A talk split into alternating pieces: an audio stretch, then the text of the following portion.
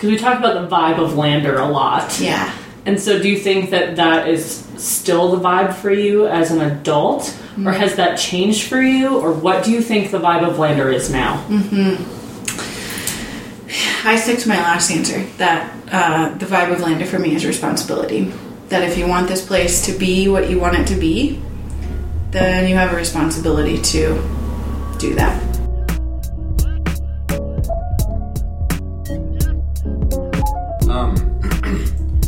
Shall hello. Uh, I, I- this is beautiful. Did we start this the last one? Welcome to Dear Lander, a purely Lan Diego podcast. We are your hosts. I am Jordan, And I'm Amara. and today we have a very special guest, Bayrat. Yeah! That was fun. That good. like the fist clench. I wish y'all could have we seen. both did it too. We were like, ah, It's a power clench, is what that is. in tandem. What's up? How you doing? Uh, it's hot here, everybody. It is hot. It's hot. So I'm good because we're inside. We just had some popsicles. I feel a lot better. I'm good. I'm glad to be hanging out with you all. so fun. I feel Me much too. more at home than the last time we talked. So I feel good.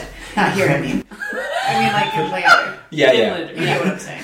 You guys are much, being much more hospitable than last time. We didn't even say anything up until I started recording. Like, Oh, God. I know. Silence. um, How was yo. your 4th of July? Whew, so mellow, so wonderful. Mine was mellow too. It was lovely. So nice. Unexpected. Good. I feel like Go for us. almost everybody that I talk, I'm like, "How was your 4th? They're like, "Very mellow." I'm like, Did any of us go to the parade? I went to the parade. "I did not. I went on a hike instead." Me too. Do we live the same way? What? Maybe. That's so weird. I was like, "Bye." We hate the same things. We know the same people. We love the same people. We like popsicles. We didn't go to the parade. We're parallel. What was the parade like? It was uh, it was very busy. It felt short, but the water thing is is uh, is my favorite, and I liked the water thing. Yeah. And It is the You like the best. yes, Yeah. yeah. Um, but the parade was good. Yeah. No, I guess yeah. I feel like mine was also pretty mellow until we didn't really light off fireworks, but Yeah. when other people got fireworks out, that's when it seemed to kind of like, you know, rev up as it usually does. But Do you think we've all forgotten how to fourth? No, I think we're just getting older and wiser. More sensitive. More than we're like, you know what? I eat. There's I I mean, like, I pretty So much spent the whole day either on the mountain or in a pool. So I feel like old age is looking good on us. yeah, Yep. I'm a hundred percent here for it. Calmer, quieter, mm-hmm. cooler. Yeah, I like it. the three C's. Totally. You like went to the parade and you liked the water part, so you're in with us too. yes, Yeah. Um, the parade's wacky. yeah, Just in general. It is. The whole fourth is kind of wacky if you think about it. We all go to a parade. We sit on the edges of our main street and wave at people we haven't seen in years. And then we all go eat hot dogs together. yeah, Yeah. In a city park, who, which by the way can in, hold our entire town. Have you ever noticed how much green Yeah. space is in that? Like, Um, I didn't. I guess I didn't really notice when I've gone to the. Buffalo Barbecue before because I'm not like up front. Yeah. Really, but I really noticed it when we went to the Lander Presents, the first one, and I turned around and I was like, There's hella "Shoot, there are a lot of people here!" Like, and then I went over to the food trucks, and it was even more of a sea of people. It was wild. I bet. Yeah. So Good 4th of July. I usually like the fifth of July better because you know everything's a little calmer and everyone's still around. So Yeah. we usually do some sort of like massive pool Olympic situation. And this year we did it with a paddleboard in a very large pool, and we tried to get six people to stand up on it at once. It was so fun. I had a great time. Wow. Yeah, you Did y'all do out. it? No, we never quite. All, we all got on there sitting. We were able to like Six? Yeah, people. six people. And like the board was definitely underwater, but we were all sitting on it and then we tried to stand and every time it would tip. But Shoot. They gotta make so those fun. things better, you know? Yeah, rude. It has nothing to do with the amount of people. you should be able to do whatever you want on there. It's true. Yoga. It should be a little Multi-rider. boat, really. Oh, I think, yeah. Why don't we treat the 4th of July like we do New Year's, you know? Like you just spend your 4th of July the way that you want to spend the rest of your year. Ooh. I've never thought about it like that. Whoa. I don't know. I'm just, they're just workshopping it. Am I just in your workshop right now? Is that all this is? Anyways, yeah, Yeah. good fourth. Felt That's a little good. different, but it was good. Yeah. There was so much going on, and this year I was like, all right. I think that bodes well for our coming year, everybody. I think so too, especially if we're gonna now start treating it like New Year's. F- fourth of New Year's. Yeah. So, uh, okay, Mei. You can improv if you want. Okay, Yeah. you are you are from Lander, Mm-hmm. and you are a photographer and an artist. And how uh, how did you how did you get there? Mm-hmm. Great story. Well, yeah, so I don't shoot photos. I don't shoot photos at full time anymore. So I'm a photographer for when I need to express myself, if that makes sense. That sounds very like la da from when I initially had launched into photography. And I might come back into like shooting photos for money, but for now, I am a photographer for fun. But I became a photographer because I was going to I was going to Colorado State. Don't hate me, but I went. I had to. Okay, yeah, I had to. And I went out of state, and I was on full ride. And then some stuff, life happened. And my junior year, I got pulled into my coach's office, and I got told that they didn't have enough money for me to get my scholarship to come back the next year. So my choices were to stay and pay and get my butt kicked, or leave and not get my butt kicked and don't pay. And I signed the papers that day that said that I was not going to do that. And I was thinking about taking, I was on the way to take my MCAT. I was thinking about going to med school. I like had my my trajectory kind of figured out. And my whole life, I didn't really feel like I was that creative because I had a best friend, Hannah Canagator. Hi, Han, who like breathes glitter and was so creative and so expressive. And the whole theater program was around her in Oakley and they just they seemed like what creativity was. And honestly what it should have been. Like you they really embodied being who you wanted to be being what you wanted to be being like the most the most at all times. And I just wasn't. I was wearing sweatpants and being a jock so I never took an art class. It just wasn't. I don't know. Didn't think I was there. So then, uh, so then I gave up swimming and the MCAT and med school and called my mom from the depths of my bed and eating SpaghettiOs and watching Grey's Anatomy and said that I had ruined my life and now what? And she said that I got to be tired. I got to be tired and sad for as long as I wanted, and then we were going to make a list of the scariest things I could do with my life, and then uh, we were going to pick the scariest one. So I picked the scariest one, which happened to be going to art school, because I had never taken an art class before. I didn't even know if I was good at art. Seemed like a very logical choice.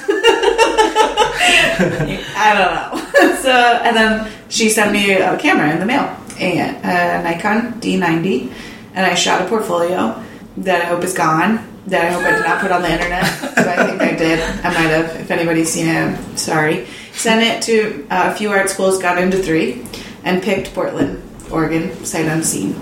And I worked at the Wildflower Bakery in between, got a couple tattoos, and a bad attitude to get ready for being an artist, I guess. I don't know. And then I went to Portland and I sat down in my art history class with Libby Farr next to someone named Mona Superhero, her real name. And Libby said before she started her lecture that she said, I just really want to thank you all for being here. I know it's been a really long flight to get here. And I just burst into tears because it just felt so real, felt so true that it's hard to choose the thing that your gut says is right, but you can't quite explain. I think they call that intuition. Yeah. So I followed intuition all the way to art school, hung out with all the weirdos, hung out with all the people that didn't belong, and then all of a sudden we all belong to each other. And yeah. The thing that you said in there to me that was like, yeah, is I got to hang out with all the weirdos who didn't belong, and then we all belonged to each other. And I was like, you know, in every artistic endeavor that I've ever been a part of, that's why I do it. Mm-hmm. Is because the people and the community that you make doing it is like, It's amazing. Totally. Yeah. Yeah. I was actually talking to Oakley um, about our theater experience in Lander and how actually brilliant the person that started the theater like bit is Diane Springford. She's listening. Diane, I think you're a little wild, to be quite clear. she's wild, but she's so she is such a magic maker with how thoroughly she can make you believe in yourself. And that's what art school felt like. That I walked into this place where everybody was like, "We are awesome. You're awesome. You're awesome. We're making the thing. Let's go." Like we all have voices. Let's use them. And Diane totally fed that into us as like Shakespeare in the park. Are you kidding me? I had no business saying loins of my body or whatever the hell I was saying. So many things. Yeah, I know. I should not have said that Um, as a 11 year old. That's how I met Joe Lefevre. Was It's Shakespeare in the Park? Yeah, because my brother Cameron was in the Scottish play with Oakley and Joe and Ed Novotny, and of Oh. course, like the whole slew of Shakespeare in the Park people. But I remember specifically Joe walking on stage and I was like, "And who's that?" Hello, like Yes. just so into it. And afterwards, Cameron came out to us and he was like, "What did you guys think?" And I was like, "You were great." Who's the redhead though? And he looked at me and he was like. I knew you were going to do that, and I was like, "Sorry," I came here to shop. and I didn't even know I was shopping because I wasn't. in the park, you know? But I was like, "That guy, wow. that one," and then two years later we were together. So and now we're sitting in our house. it's pretty wild. Shakespeare in the Park, magical. I mean, I did get typecasted a couple times. It was like every time as a older, large, fat dad. every show, whole year, every show. Yeah, I was Yeah, there's older fat definitely some of that for sure, especially you know. That's the I I've had old fat dad energy for a long time. I think actually. Which I kind of love. Thanks. You know, I think that's great. paid off. I should put that on my website. Actually, I feel like I should be a little bit more open about that. But I learned that at in the Park. It's beautiful. It's beautiful, Anyways, art. Anyway, art is really revealing. It is. it's Oh, true. man. Yeah. Old fat dad. Is Me that what you said? Yeah. Like, Me and Hannah Cannigator. There's this beautiful scene that's somewhere from Much Ado where she and I are two old fat dads wearing fat suits, but we are 12. For sure. We're maybe 13. So we're, You're like- we're chatting about marrying our daughters off. And that's what I have to say, like the fruit of my loins, very loudly. Yeah. To my best friend at the time. That's wonderful. With and the only audience members were my parents, so You can't, you really can't get an experience like that unless you're doing art. in a You rural just town. can't. Yeah. You just can't. I know it's really beautiful. But I went back and shot some photos of one of Diane's latest productions, like maybe four years ago. And the amount of belief that those kids have in that production, night after night after night after night, is Mm-hmm. so awesome. Like, it is just their parents in the audience. Yeah. Doesn't matter. They're like They're in it. in the back, like committed to those lines, getting every single one right. It's the best. They're like in costume for like 16 hours. Here we are. Which also brings me to what was it like growing up in Lander? Yeah. Still at junior high. We talked a lot about, yeah, junior high was a nightmare. Junior high was a nightmare, but I think the thing that really struck me from our last conversation about junior high was this piece that before that, all of us were at separate places. We were in separate schools. I was homeschooled, you were at the Christian Academy. Mm-hmm. We had no idea where that was, just to be quite clear. Yeah. We had no idea where the Christian Academy was. You could have been in Crowheart. We have no idea. So we, we like never seen Jordan before. And that's like the, people had never seen me before. Like we had ne- we were like coming from these disparate lands, like to stare at junior high, and then we were meeting, and we were never going to be rid of each other for another five years. And I think that reality of we're stuck with you, but also like we've got to make this work, and this is our community. You know, was very rich. I think because we got to play grown up, kind of like that was what our lander community now is. Like those are the people that we are adults with now. And the first time we ever met each other in mass was in junior high. Oh my god, I think about that all the time. yeah. Yeah. So it was important. junior high was important because here we are as adults still hanging out. But I think growing up in Lander was people ask all the time if I was bored growing up in Lander, and I wasn't. I really wasn't. It was like you had to figure out your own way. You had to figure out what you were going to do and how you were going to get there. And it always there's a lot of problem solving and also owning your shit. I think that was something that growing up in Lander really taught me. Either someone was gonna tell your parents, so you might as well just fess up now, or you messed up bad and you just needed to fess up, or you did something awesome and you needed to like own it, you know? And I think having to own my shit early on was like that was what growing up in Lander was like, and freedom. This place was like freedom. You could walk if you could get a bike, you could go anywhere. If you could bike your ass up Capitol Hill, you really could go anywhere. That was the only limiter, in my opinion. if you couldn't bike up Capitol you couldn't go there. But that's it. I like freedom, sunshine, mm, and owning your shit. Friends. Growing up in Lander was awesome.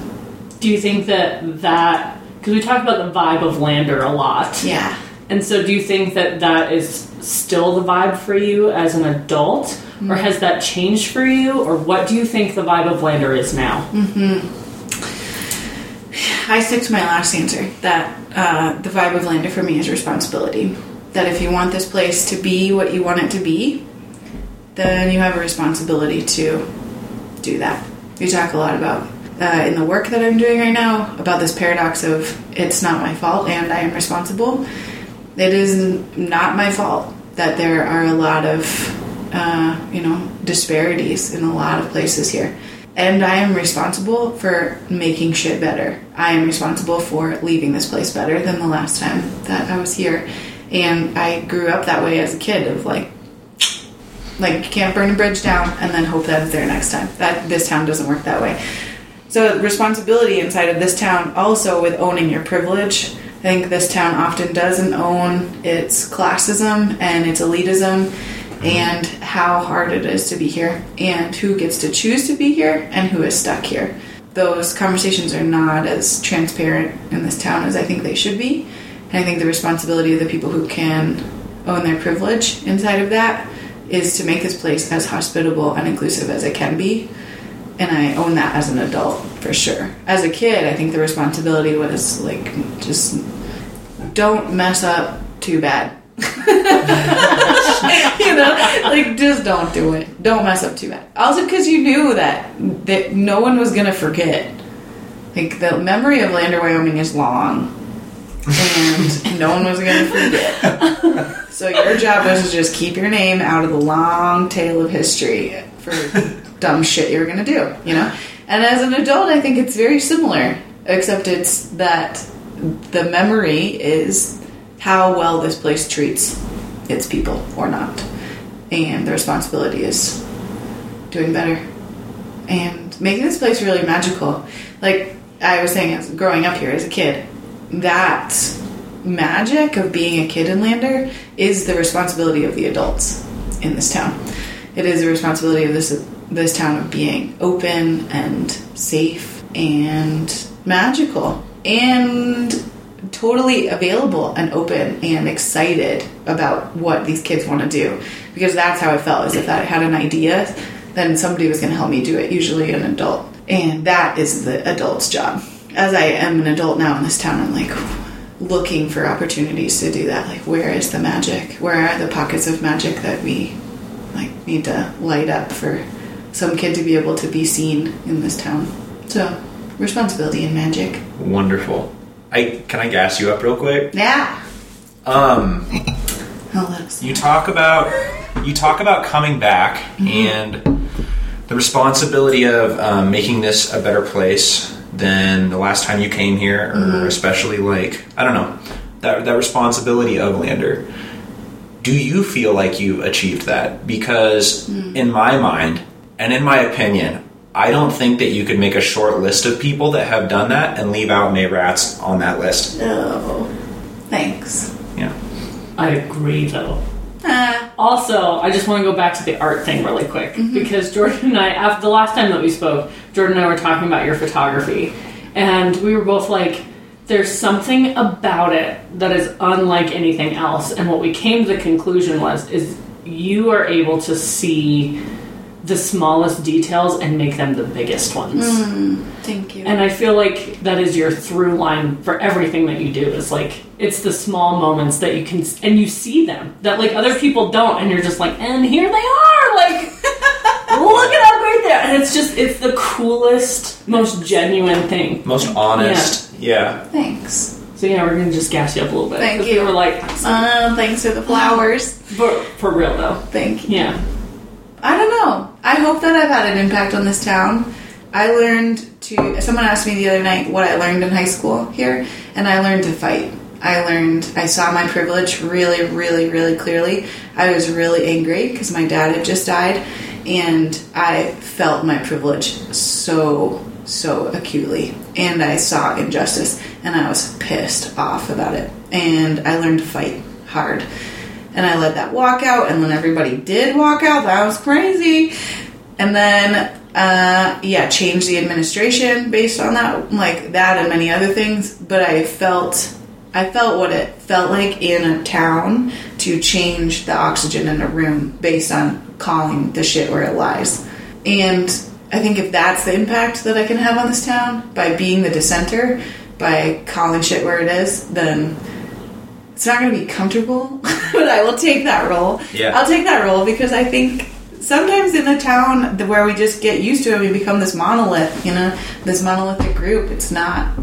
It's not how we get better. And I don't think it's totally up to me at all, for sure. But I think if no one says anything, everyone assumes that's just the way that it is. And that's. I don't know. I don't want to live in a place like that. I don't want to be from a place like that at all. Uh, so it's like a constant pushing back of like, we're not all the same. There's major difference here, and good. Like, let's be a part of that. So, thank you for saying that I'm part of the change. But it's also just, uh, yeah, realizing, wanting to be really proud of the place that I'm from. Mm-hmm. And then what is it that would really make me proud of that? It would be a place that's very adaptable and looks itself in the face when it messes up. Yeah. And I think this place does that. So there's that. My photos, I don't know. My photos, I just like, I just shoot the photos. I shoot it as I see it. Really. I'm actually not that good of a photographer. I'll just out myself here. Like if anybody asks me how Rubbish. to, how to garbage. how to use Not that true. thing. Like I've been to so many photo conferences where I'm like, I hate us. Photographers are the worst. We're terrible. We're so pretentious. But I, I don't know. Like I use the tool and I see the thing. That's it. But if you ask me how to use my camera, like Oh, it's hard. It's too hard for me to tell you that. no. So it all comes with a slice of like I don't know what the hell I'm doing. Everyone that's ever hired me, I'm sorry, I won it. Sweet. um, and the product was phenomenal. it was great. So, but we won it. You know, the best stuff comes from winging it, honestly. Totally. I like to function with the here's the structure to make things like so we kind of all are pointed in the correct direction, but however we get to that direction is like Yeah. fair game. Like Totally. let's be flexible in our methods. So For real. Yeah. you know, This feels like a big wing. yeah, You know, like but- we have a we're like here's our end goal, and we want to talk to really awesome people. We're like in the middle of that structure. We're like, eh, whatever happens, happens. We're just gonna roll with it. Totally. So I think anybody who says they know exactly what's happening and how to get there is a liar. They're scared and they're lying. What else?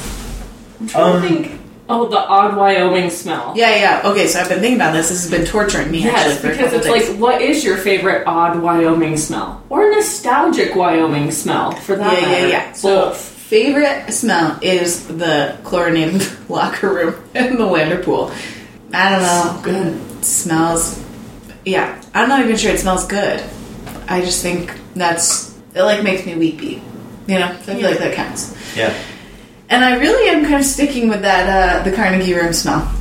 The Carnegie Room carpet smells like feet and art to me. does. It smells like a night out, is what it smells like.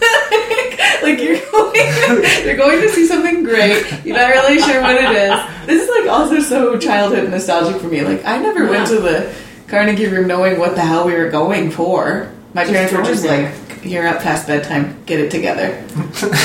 we're going to the library. I'm like, the library? They're like, no, through the other door. I'm like, up the stairs. Oh, And then we were at like, it might as well have been Lincoln Center, you know? yeah. It's like, wow. It is a really cool space, but it does smell like old feet.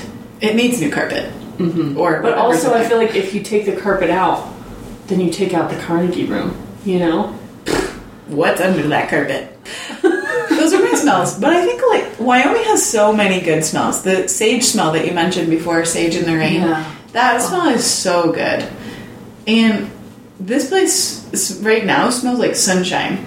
It to me, does. doesn't it? It's not like total. It's not scorching hot outside, but it smells hot.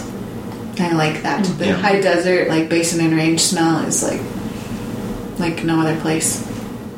I wish we had a little document of all the things that we all heard trying to locate where our town is. How do you do that? When they say like, where is that in the state? What do you say? like, Uh, what's your spiel? Yeah. Um, well, when I was in Texas, I, I would usually say like Yellowstone. I live like three hours from Yellowstone, That's so fucking far away from Yellowstone. and it's it is yeah, clear. and it's it is. I one time I was sitting. Oh my god, this is like the park that I was. I was sitting with the other AmeriCorps members that were in my um, in my elementary school, and we were having lunch. And I was talking with the librarian, and uh, she was like, she says, "You know, Wyoming's not really on my list of place to visit. I'd rather go somewhere like Yellowstone first. And inside, I went, oh! I was like, But what did you do on your face? I was just like, Yellowstone is in Wyoming. Like, I can just see you. is in Yeah. Wyoming. And what'd she say? Did she I don't- call I into know. her body? She didn't like- really say anything. Yeah, how do you recover from that? You Could have sworn it was in Idaho. Yeah. By Oh, I thought it was in Montana, even though Montana Yo, claims they have you could it. swear that Montana. You, if you did not know better, Yeah. Yo, my Montana friends, I gotta let you know. This Uh-uh. is No, y'all. You had literally Y'all have of it. y'all have so much up there. You gotta let us have Yellowstone. Zero. Man. This is like Zero Yellowstone. When you go to Montana, though, or like even I was in Seattle once, and there was like this big, giant mural wall that said Montana, and it was Yellowstone behind it, and I was like, no, dog. No. it's not Yeah. in Montana. that stuff like that Yeah. actually like gaslights me into questioning whether Yeah, or I'm not like- it actually is all in Wyoming.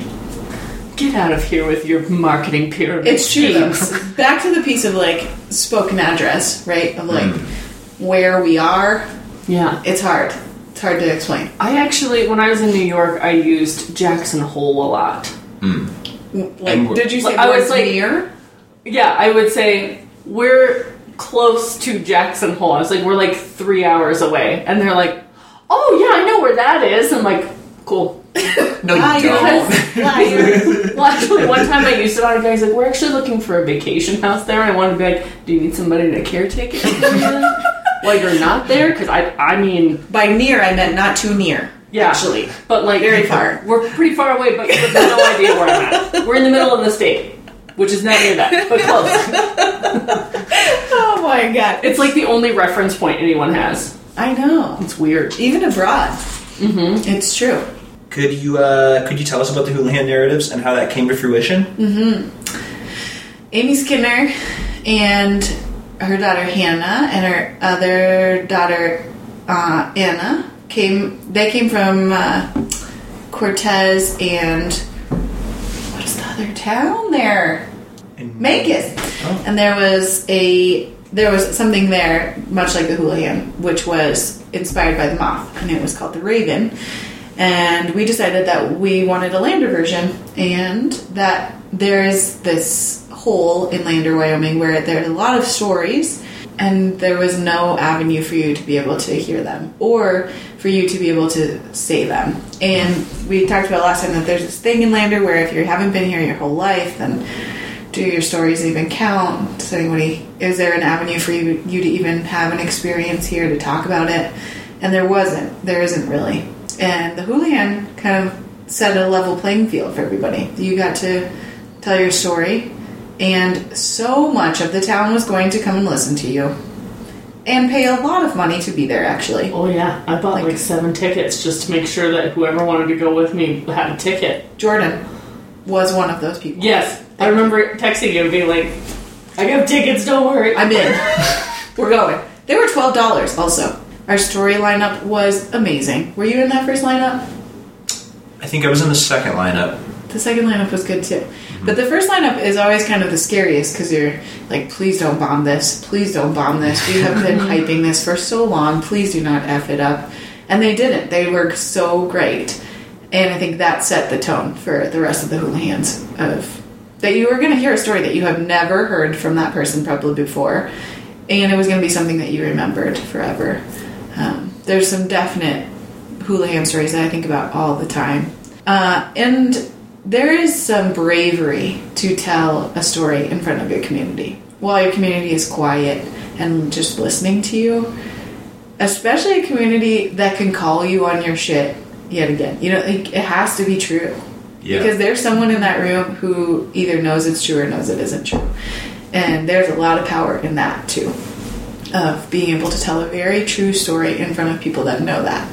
Uh, so I'm always struck by the courageousness that it takes. And maybe that was the first group actually didn't know how scary it was going to be. So you were hmm. actually in the more courageous group who knew how many people were going to be there and what you had to do. And yeah, I hope that it continues. When I move back, we will put some more energy towards it for sure. But there was just one at Pride, and I think it was great. But they all exist still. There's could be a houlihan podcast someday. I hope We could revisit all of them.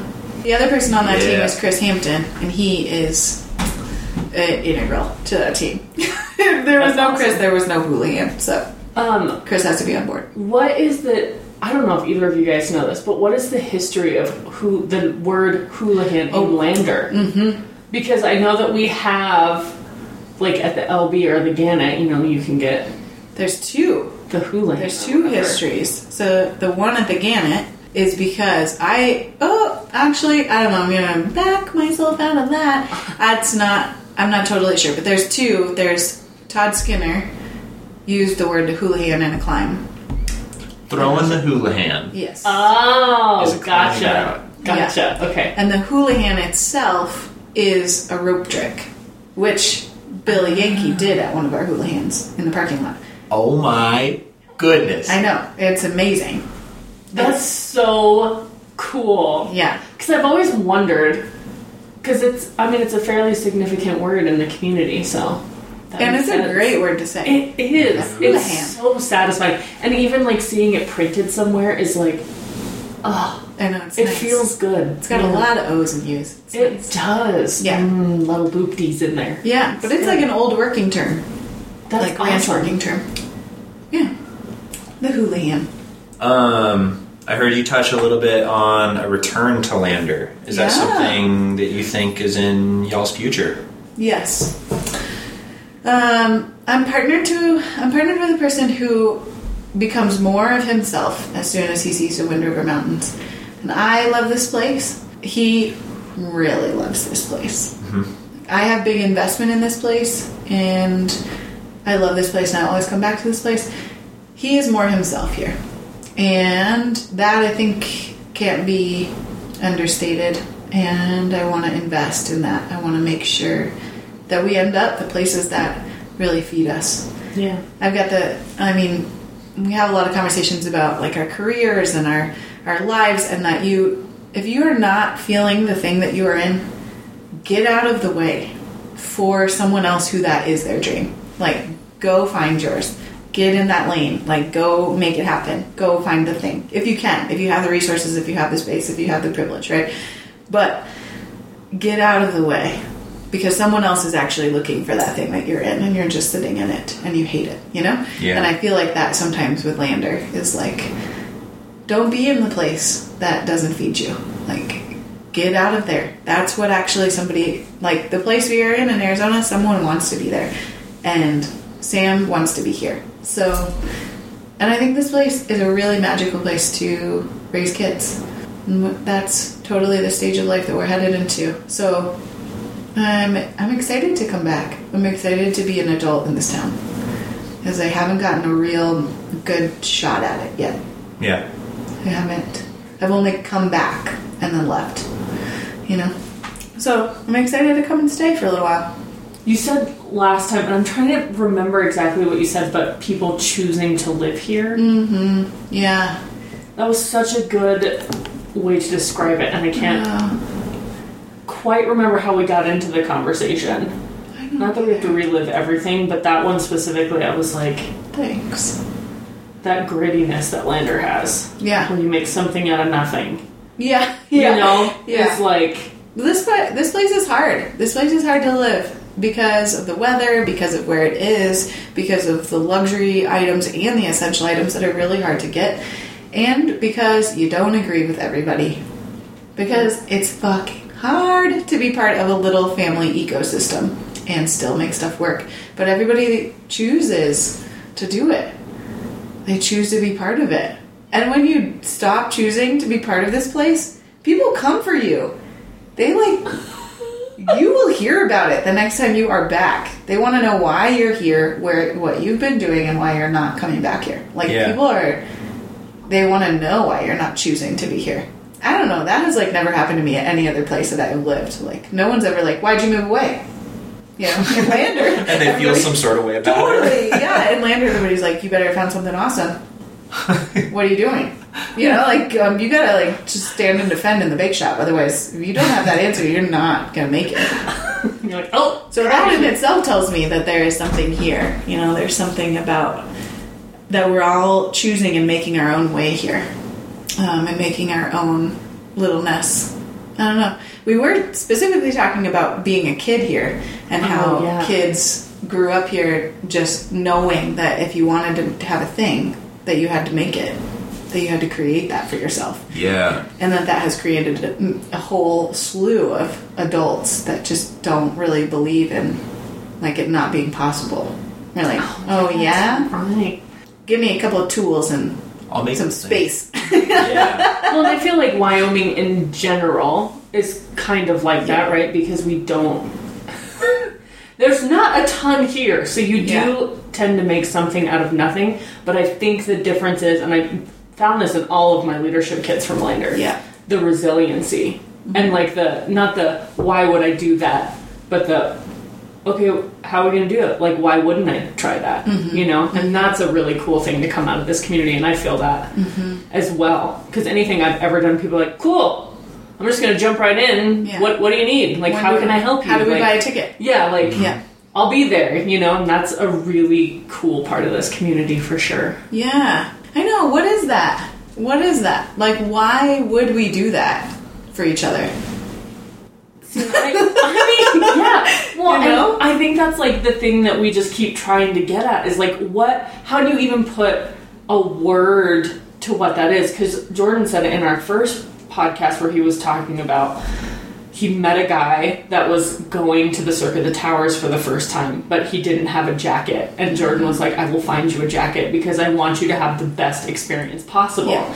And it's like, what is that? Like, Yeah. and uh, just growing up in Wyoming in general, like I wasn't that far from here, Yeah. but it's like that's what it is. Is people are like, I want to make sure Yeah. that you can have the best possible experience doing whatever you're doing, whenever you're doing it. Yeah. I want to support you doing that, and I have not found that anywhere else. And I'm sure it exists, but maybe not to the same vibrancy and like on the surface. Like when you first meet people, like that's that's the vibe you have. It's like, mm-hmm.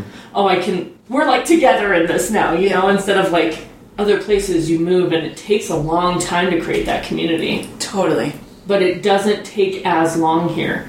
You're just kind of like Yeah. brought into the folds almost immediately. You Yeah. know, in my personal experience, that's what it's been like. It's just like, come, We need you. Yeah. come Come hither, Come Yes. along. Oh, you want to be here? oh, great, come, come on.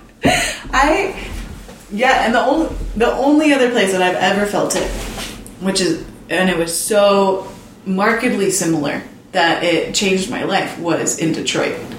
I did my thesis project in Detroit and moved there for a couple months to do interviews, and the whole point was to make this living, breathing map about racism and community on, inside of Detroit and where the community was actually. Because at that time, everybody was talking about how Detroit was dead and no one should move there. It was terrible, blah, blah, blah. And I was like, I just don't think that's true. I'm going to see for myself. So I moved to Detroit in March. Very bad idea. And uh, Michigan winter, very cold. And, and did a whole bunch of interviews. And they were talking about the police and these communities, historically marginalized communities, especially black communities, saying that the cops are not coming. If you call them, the cops are not coming. So the people that you invest in are your neighbors. Because if you're in trouble, they're the ones that are coming to help you. And I remember being like, I'm from a place like that. Not that the cops won't show up, right? Not in that same um, like degree of difference, but in that if you want to get stuff done, if you really need help, if you really want to do the thing that you want to do, you have to have so much community buy-in because you cannot do it by yourself. There's no way to do it by yourself in this town. And I think that was like, oh, I never felt that anywhere else. I've never felt so like there is a step actually before doing it, and it's checking. And that experience of like I want to make sure everybody has a good experience is also community check-in. I think to be like we're in this together. I'm going to do this for you, and we are in this together. And then Yeah. the next time I need something, we're we're good. Like we got each other, and that is stronger than that's what community is to me. Yeah. is not Yeah. like remembering when someone owes you something. Not that, but instead just viscerally knowing that they've got you and that you've got them. Which leads me actually into that thing about grief in this town. I think that's where the grieving comes from. Is that we grieve so well together in this town. We have major losses that the whole town feels, and we know that the community will catch us. You get as much time as you want, you get as much space as you want, you're gonna get more food than you want, and like it's always gonna happen, no matter how many losses you have. No one's gonna be like, a lot of people have died in your family, so we like your past is So you're done. good. Yeah, like we've punched your past too many times, but like no, it's it's always gonna be like we got you and you got us. That is what this place feels like for me. That's also the responsibility piece. Yeah. Like if Jordan comes to me and asks me for help, I'm gonna do it, or I'm gonna find somebody who can do it. Yeah. Like fast. Because you gotta. Like I really don't see any other choice. That's the other bit is that I think that I don't Yeah. really. If you came to my house and asked me for help, it would be so out of Lander character to just be like, "That's so sad. Yeah. Dang it." It would be like, you know, I actually don't know anything about that, but I know someone who does, so let me call them. Yeah. I mean, like, that's like the initial response always, at least for me too, is like, Yeah. I am not able to help you in this capacity. However, Yeah. I do know these people, let me call them. You Yeah. know, just like, Let's check. Yeah, With let's take the temperature. we're gonna take We're gonna figure literally every option that we can totally. to make sure you get where you need to go. Yeah. And the people that have done that for me, I do not feel like I owe them anything. No. Uh, yeah, I've had a very sunny, rosy, privileged experience in this town. Absolutely. And I don't think that is totally the case for many people. Uh, I just want to acknowledge that. And also, this town has long ways to go Yes. Yes. about that stuff, about inclusion and seeing what it has done to communities of color and what it feels like to be a person of color in this town. This town has a lot to look at when it comes to that. But I think that the foundation of what it's what we are built on, which is what we're saying right now, I think will be an easier stretch Yeah. than if it wasn't. For sure. Um, but I was going to tell you this funny story that I went to the bar um, like uh, a while ago. Uh, I think, yeah, like six years ago, maybe. I've come back to this town in various phases of my life angry, disappointed, super not uh, hospitable, very prickly, and also wonderful, you know, various phases. So this one, I think I might have been a little prickly. And I went into the bar and I was chatting with a guy that was serving all the drinks. I think we call them bartenders. Anyways, the bartender is like walking around. I don't even know. And I said, "Oh, I, yeah." I said, "Where are you from?" Because I like didn't recognize him, and I think I know everyone. And he said, "Oh, I'm I'm not from here." And I said, "Oh, well, like where are you from?" And he then tells me, and then very very confidently goes, "Nobody's from here." And I was like, What? "You want to fight?" Let me uh-huh. pull out my Star Junior High sweatshirt. I am from here. Do you even know? yeah, but it was like Dang. So what did you say to him? I said, me, I am, that person is, and that person is. I just like pointed out every single person I could see within sight line that I knew was from Yeah. here. And I was like, I'm gonna nail you to the ground on this one.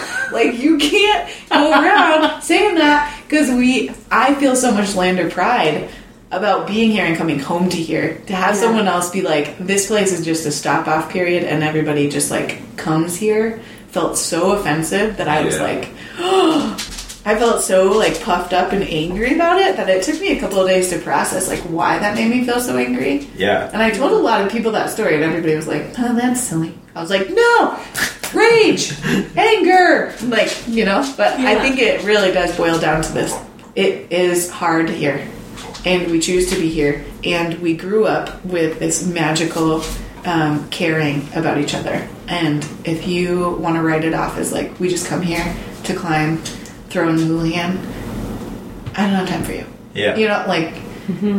the contribution that you're making, I'm sure, is wonderful, but it's not enough.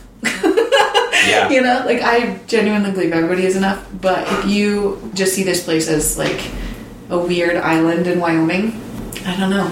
That's not what it is. How do you handle the like the being pigeonholed into like Amara always does this thing? Like how do you find your growth outside of your pigeonhole in this small town?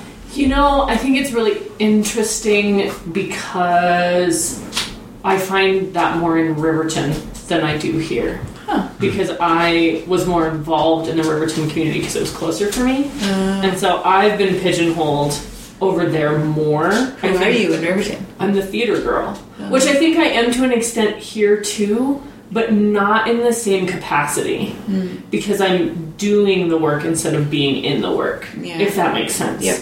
And so it's more of like, oh, you do. I think over here I'm more of the music girl, which is funny. I don't Because think of of you as either unplugged. of those things. That's yeah, wild. but I'm like, if I was gonna peg myself in like a little hole, that would be it. Yeah. But in Riverton, for sure, they're like, I saw you in that show once. And everybody Ah. pegs me as the like, you make things fun and you're loud and boisterous, so that's who you are. Yeah, Which has been hard to navigate in like an adult life. totally. But like over here, I was somebody completely different. Who are you? Oh. Uh. Who are you to everybody in this town? Do you think? Like when you walk in the when you walk into spaces, you're like, this is what I perceive they perceive me as. The coolest. Man, that's. I don't know. I I would hope that people perceive me as somebody who is dependable, somebody that they like. I mean, you like go to high school with people here or know them, and that doesn't mean that you're like. You have like I, I hope people aren't like excited to like see me all the time or something. But I hope when people see me, they're not like crap. I can't like I got to dip out. You know what I mean? Like th- this is Yeah. another person that I just don't want to talk to that I know. You know when people come back to Lander or whatever. yeah. Um, that's what I can hope. In terms of like how others perceive me in the community, um, I don't know.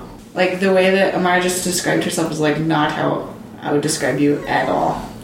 And I'm like, oh, I would like not even think of those things. I'd be like, oh yeah, communal pancake, got banana butthole. I can't remember the thing. like that's not the thing I'm that's think of not first. what it is. Yeah, it's just so wild. Word. So what is yours? Who are you? Like who? What? What are you? Are you what? Are you the theater guy? One, I'm an artist, and I hope people like understand um, and see me exercising how much I love this community through my art, and yeah, also somebody that that that can be dependable. A dependable artist. Yes. Yeah. Yeah, I probably would describe you as. I think that's right. Word. Yeah. Yeah. How do you think you're pegged? Mm-hmm. Like, how do you think people see you? Mm, I think I'm a ruckus maker. I think people, yeah, the ruckus maker with the dead dad. Like that's kind of how I feel like I'm perceived sometimes. Like when there's questions about grief or um, heavy shit, I like kind of get tagged in, which is fine. But I, I think I also am wiggling into this like artist thing. Like people see me as a photographer, which is awesome. Yeah. Yeah. Yeah.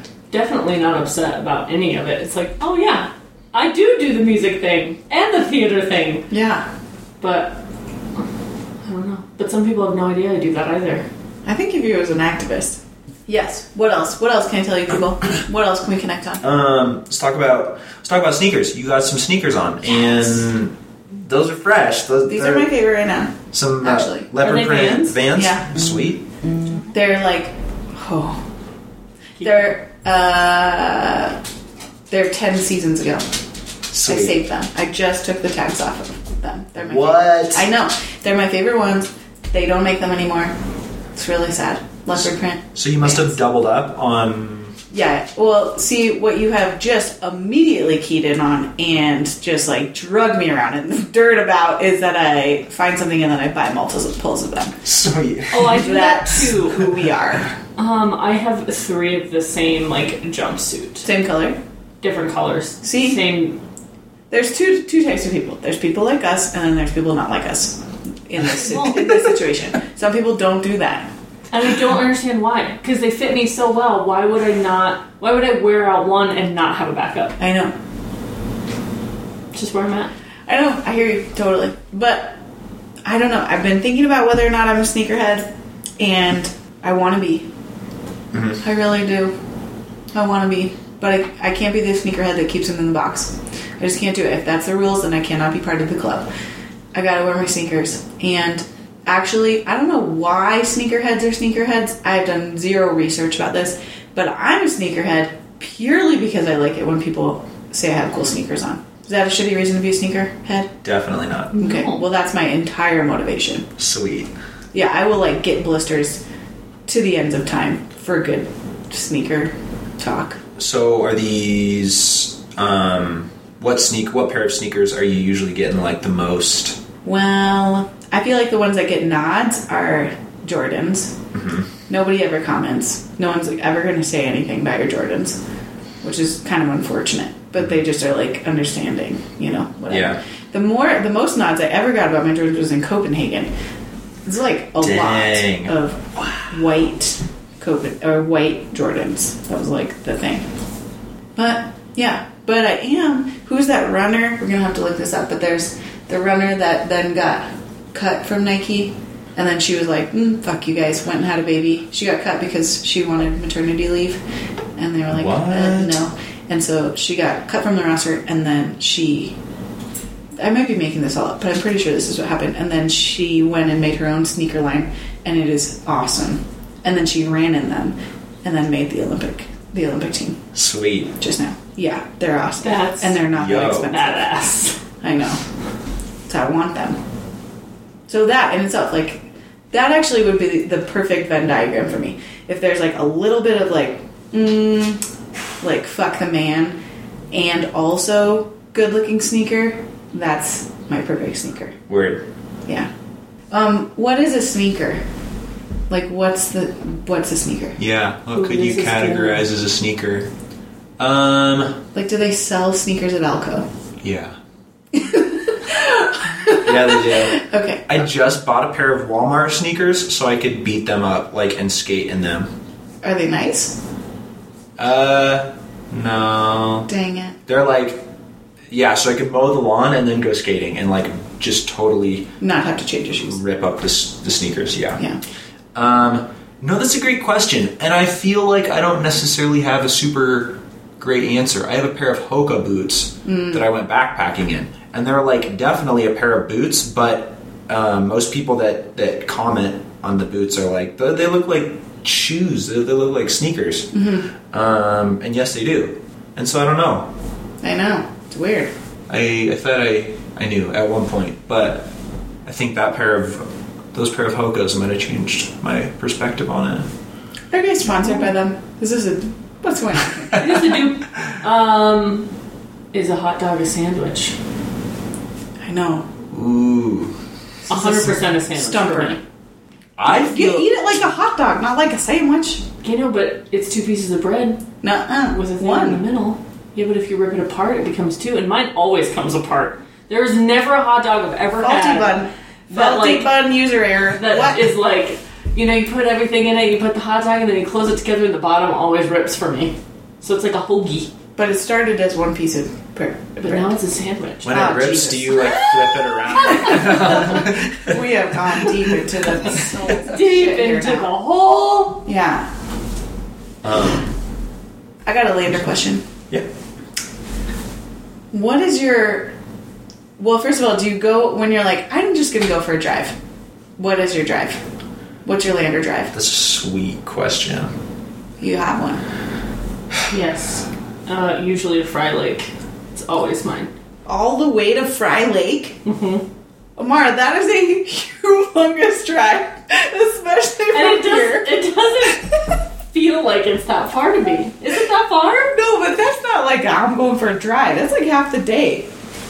It's twenty minutes. Frye Lake is my answer too. What? Both When the loop road is open. Yeah. And so like if it's a summertime or especially especially I love um yeah, like like September, October when it's like foggy and kind of like yeah. And there's really no there. water left in there. yes. Yeah. I really like that. That Um, mountain view is you my could favorite. hit a cow at any moment. And then Yeah. it, especially coming around that big corner. You're like, and there's the view! there's the cow! Every time. it's true. But in the winter, Yeah, what's your drive? uh, well, this winter it was Red Canyon. Nice. All the way to the lookout. Yeah, well, no, the little walking path right there. Nice. I did that a lot. Good job. That's a nice Like one. every other day, I think. I was like, bye. You're a big driver. That is a good one.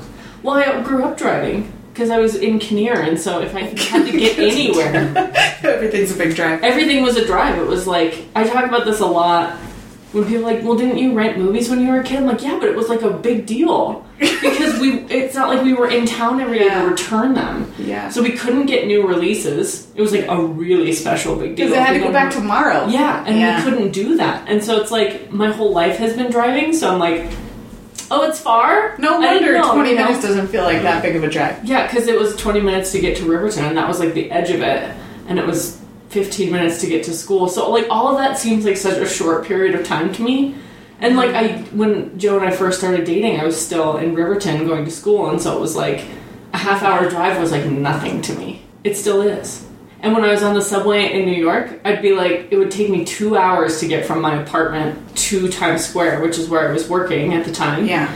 And I was like, man, I could be at Casper right now. This is.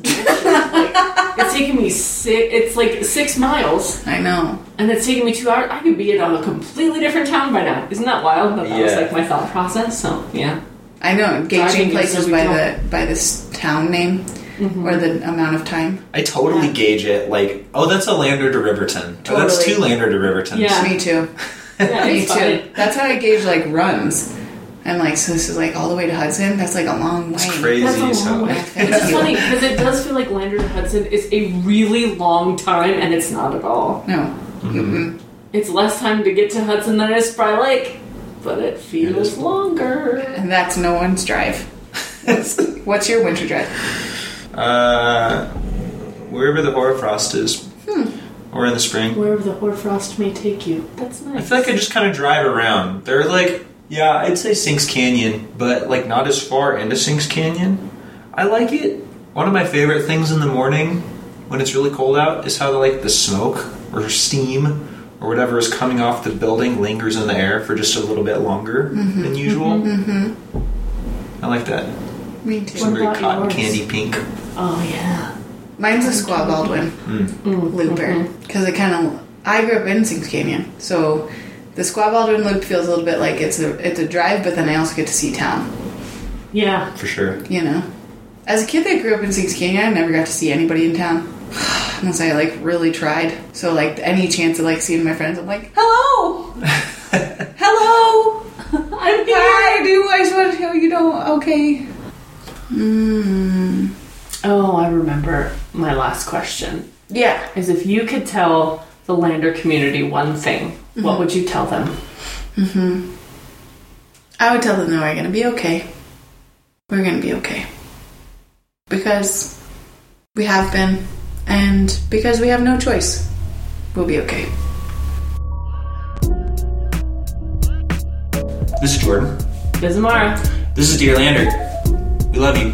Thanks. Love you, bye.